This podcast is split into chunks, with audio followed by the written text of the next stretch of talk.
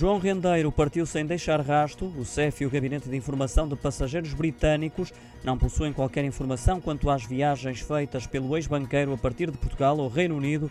Avança o público. Os dados foram requisitados pela juíza que condenou Rendeiro a 10 anos de prisão. Face à ausência dessa informação da parte dos Serviços Estrangeiros e Fronteiras, fez o mesmo pedido à Autoridade Nacional da Aviação Civil, uma vez que a organização é responsável pela gestão de controlo dos aeroportos comerciais e aeródromos civis em Portugal.